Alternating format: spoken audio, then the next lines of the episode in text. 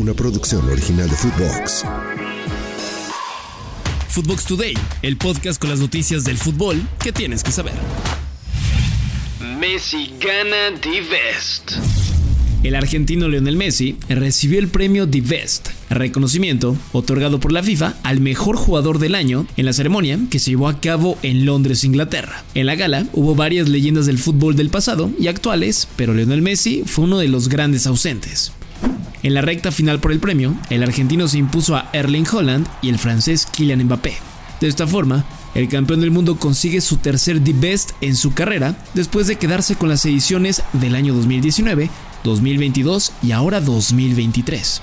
En otros premios de la noche, la Balón de Oro Aitana Bonmatí ganó The Best a la mejor jugadora del año, Sabrina Wigman como mejor entrenadora femenil y Mary Earps, portera de Manchester United, como mejor guardameta del año. En el lado varonil, Ederson de Manchester City se quedó como mejor portero del año y el español Pep Guardiola, también de los Ciudadanos, como mejor entrenador del año. El 11 varonil del año, es decir, el mejor equipo del mundo, fue conformado por Thibaut Courtois, John Stones, Kyle Walker, Rubén Díaz, Bernardo Silva, Jude Bellingham, Kevin De Bruyne, Erling Holland, Kylian Mbappé, Vinicius Jr. y Lionel Messi. Antes de seguir con las notas, no olviden darle seguir a Footbox Today, calificarnos con 5 estrellas, activar la campanita y escribirnos qué les pareció este episodio. Nuevo fichaje para Chivas. De manera oficial, Kate Cowell es nuevo jugador del rebaño. A través de las redes sociales del equipo, se confirmó la contratación del México-americano al segundo equipo más ganador del fútbol mexicano. Cowell realizó el pasado domingo pruebas físicas y médicas en las instalaciones del club para después solo anunciarlo a la afición rojiblanca. El nacido en California debutó en el año 2019 en Reno 1868 Football Club, equipo de la USL Championship de Estados Unidos. Después jugó para San José Earthquakes de la MLS del año 2019 a 2023. Se habla de que el delantero podría ver su debut con Chivas el próximo duelo de liga ante Tigres en la ciudad de Monterrey, donde se espera que por lo menos salte a la banca.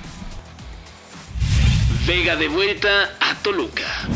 En más noticias de Guadalajara, pero hablando de bajas, no de fichajes, se habla de que el caso de Alexis Vega podría resolverse con un giro algo inesperado.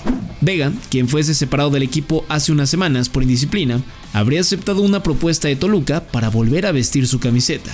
Esto implicaría reducir su salario, ya que hoy por hoy ronda cerca de los 37 millones de pesos anuales con Chivas, algo impagable para el equipo del Estado de México.